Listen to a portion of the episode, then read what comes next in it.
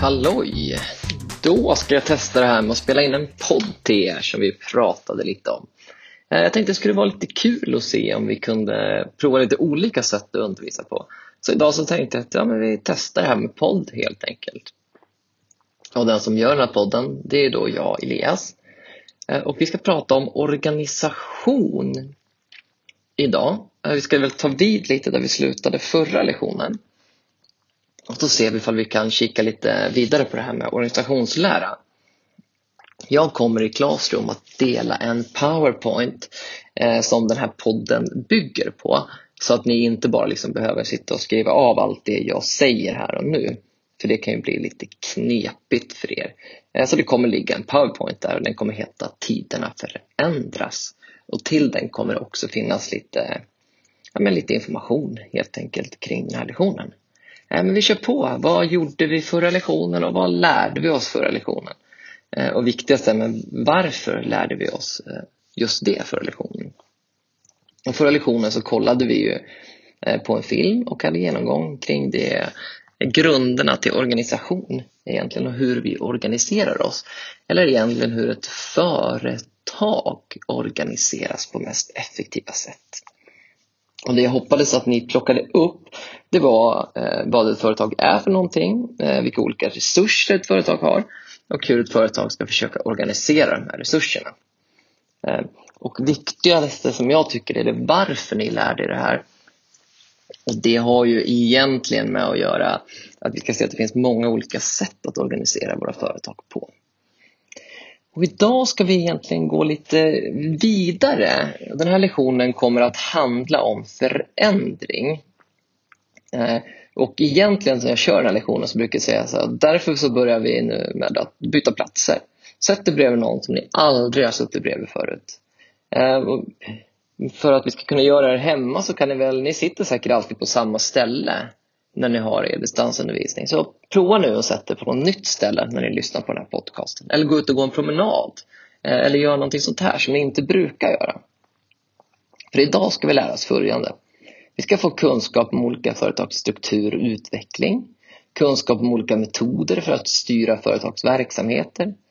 Eh, kunna ta ställning till etiska frågor som rör eh, ledarskap och kunskap om arbetslivets behov av kompetensutveckling, flexibilitet och kontinuerlig förändring. Jag tänkte börja med att illustrera det med hur tiderna förändras. Jag tänkte att ni skulle få stå inför ett dilemma. Eh, ni ska köpa en bil eh, och ni har alla bestämt er för att köpa en tysk bil. Fint ska det vara nämligen. Eh, då har ni två val ni kan göra. Ni kan antingen köpa en gammal östtysk Trabant ansedd som eh, världens billigaste bil att producera. Man kunde producera väldigt många på väldigt kort tid. Eh, den ansåg också kanske vara en av världens sämsta bilar som någonsin har producerats. Men det behöver vi inte gå in på här. Det ni ska komma ihåg var att den var oerhört billig att producera. Eller den lika tyska BMWn. Den är dyr att producera. Man producerar inte så många, men den har en unik kvalitet eh, och design. Vilken av de här bilarna skulle ni egentligen eh, vilja eh, köpa? BMWn eller den östtyska Trabanten? Okej, okay, vi skruvar upp det ett steg till då. Och det här gör vi nu för vi pratade i förra lektionen om att ju färre människor som var inblandade och ju fler maskiner som var inblandade desto högre vinst kunde företagen göra. Eh, jag ska försöka illustrera det här med att tiderna förändras, att man kanske inte riktigt tänker så nu för tiden. Men att ni ska få tänka på följande scenario. Eh, du går inte längre på gymnasiet utan att du är väldigt, väldigt gammal och du måste in på det som vi kallar för hemmet, alltså ålderdomshemmet. Och på det här ålderdomshemmet eh, så har de dragit in väldigt, väldigt mycket på personalen. Eh, man vill vara effektiv. Och människor kan ju inte jobba så himla snabbt och så himla bra. Så man tänker, vi skickar in fler maskiner som tar hand om människorna här istället. Det kommer ju också leda till att eh, fler maskiner, färre människor ger högre vinst. Skulle du vara intresserad av att eh, bo på det här ålderdomshemmet, tror du? Det låter väl kanske inte så jätte, jättelockande, tycker jag. Eh, och det, det jag vill illustrera nu det är att världen förändras. Världen förändras och därför måste vi också kunna organisera oss utifrån att världen faktiskt förändras.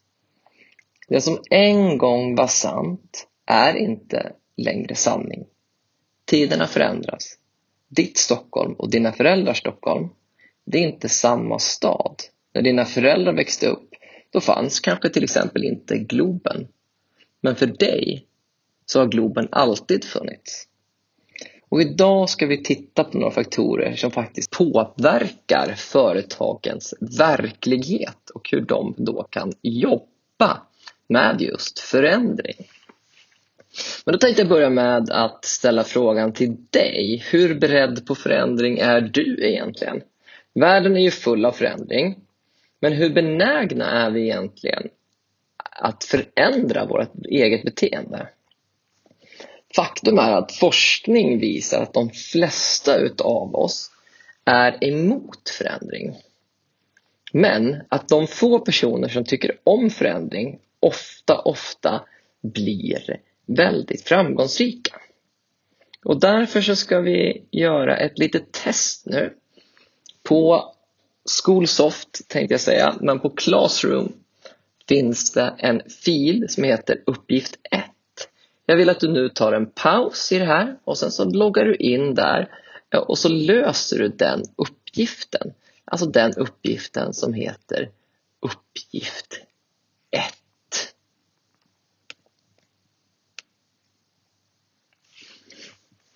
Så, välkommen tillbaka. Eh, nu ska vi försöka komma på några faktorer som påverkar företagens verklighet och förändrar dess förutsättningar över tid. Vad får eh, ren effekt på företagen egentligen?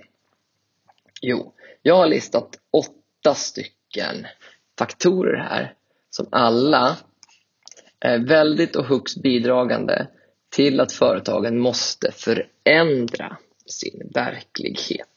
Att de måste förändra sin verklighet. Och det första är, det är att förändringshastigheten i världen ändras snabbt. Eh, det betyder att det dyker upp ny teknik, eh, att spelplanerna ändras helt enkelt. Eh, och det påverkar företagens verklighet väldigt mycket. Ökad konkurrens och att det uppstår en så kallad köparens marknad. Ökad konkurrens betyder att det kommer in fler aktörer som gör samma sak som du gör. Och då enligt marknadsprincipen så faller ju priserna eh, och det blir fördel för den som är köpare. Det kan också uppstå ändrade köpvanor som vi ser idag egentligen, att vi rör oss mot att köpa mer ekologiskt. Det kan också öka tjänstekonsumtionen. Att du köper mer tjänster kontra du köper mer produkter. Grundvärderingarna förändras. Helt plötsligt kommer vi på att vi bara ska köpa svenska varor eh, och då kommer vi inte köpa lika mycket från de utländska företagen. En ny teknik kan dyka upp. Eh, så ser vi på bilmarknaden att vi går ifrån bensin och dieselbilar till elbilar. Rationalisering. Vi vill bli mer effektiva. Alltså så skalar vi bort sånt vi tycker är onödigt. Och så kan det ske politiska förändringar. Till exempel om politikerna kommer på att man inte ska få göra vinst i välfärden, exempelvis. Jag ska gå igenom de här lite, nu, lite mer noggrant. Eh, Tänk er den här första faktorn, då, högre förändringstakt. Det betyder att förändringen blir snabbare och snabbare. Till exempel skrivmaskinen, den fanns 150 år från den första eh, patenten till försäljning. Det tog alltså lång tid att utveckla den. Och den var egentligen eh, hela tiden likadan. Den förändrades inte. Man skrev på samma sätt på sin skrivmaskin. Eh, idag så dyker det upp en iPhone 5 och året efter så kommer en iPhone 5,5. Eh, och nu är vi redan framme på iPhone 11. Och det har inte gått många år sedan den första iPhonen kom. Det har väl gått ungefär 10-12 år. Det betyder att företagen har mindre tid på sig att tjäna pengar på en produkt. Och vad innebär det då? Att man har mindre tid, eller kortare tid på sig, att tjäna pengar på en produkt. Jo, det betyder att man måste maxa mer kring den produkten och sälja den hårdare och effektivare och sen vara beredd att gå vidare. Vi går vidare till nästa sån här Eh, faktor vi pratar om. Det är ökad konkurrens och köparens marknad. Det är köparens marknad hör man ibland att någon säger. Men vad betyder egentligen detta? Jo, det betyder egentligen eh, enkelt sagt att det finns fler varor än kunderna efterfrågar och därför kan kunderna välja och vraka bland ett stort utbud. Det älskar man ju, för då går ju priset ner. Alltså ökad konkurrens betyder att företagen måste bli bättre på att ta fram unika produkter. Dessutom har ju konkurrensen från utlandet ökat drastiskt. Om vi får ändrade köpvanor då? Då är det att så här, våra primära behov, eh, såsom hunger och törst, de är tillfredsställda. Ja, då försöker vi såklart tillfredsställa våra sekundära behov. Och då nöjer vi oss inte längre med standardiserade varor, utan vi kräver mer specialutformade varor. Det kan vara kravmärkt eller det kan vara så att vi vill pimpa upp våra de här coola iPhonesarna vi har med olika skal och sånt till. Det kanske inte längre duger med vanligt vatten när vi är törstiga, utan nu vill vi ha Coca-Cola. Efter ett tag kanske det inte ens längre räcker med Coca-Cola, utan man vill ha Coca-Cola utan socker. För Coca-Cola är så onyttigt annars. Så köper vi Coca-Cola Zero eller Coca-Cola Light. Eh, och så ska vi ta upp något som heter metaprodukter. Eh, och det är att pris och produkt är inte längre tillräckliga konkurrensfördelar. Utan företagen måste se till att bygga in lite personlig upplevelse och image i sina produkter. Och det kommer något som kallas metaprodukter. Metaprodukter består av kärnprodukten plus tjänster plus image. Och därför tänkte jag så att vi skulle ta ett litet exempel på det här. Så vad tänker du på när du liksom hör ordet Mercedes-Benz och du ser den här, den här liksom trekantssporren, loggan de har, som sitter längst fram på bilen och står upp lite? Vad tänker du då? Tänker du bara bil? Eller tänker du mer? Tänker du liksom häftig bil? Silverbil, lyxig, tysk, stor, bred, jättebil? Ja, låt liksom tankarna flöda lite där.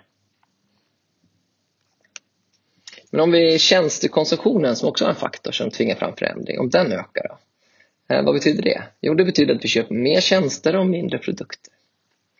I den sektorn så blir det alltså mer kunskapskonkurrens än produktkonkurrens.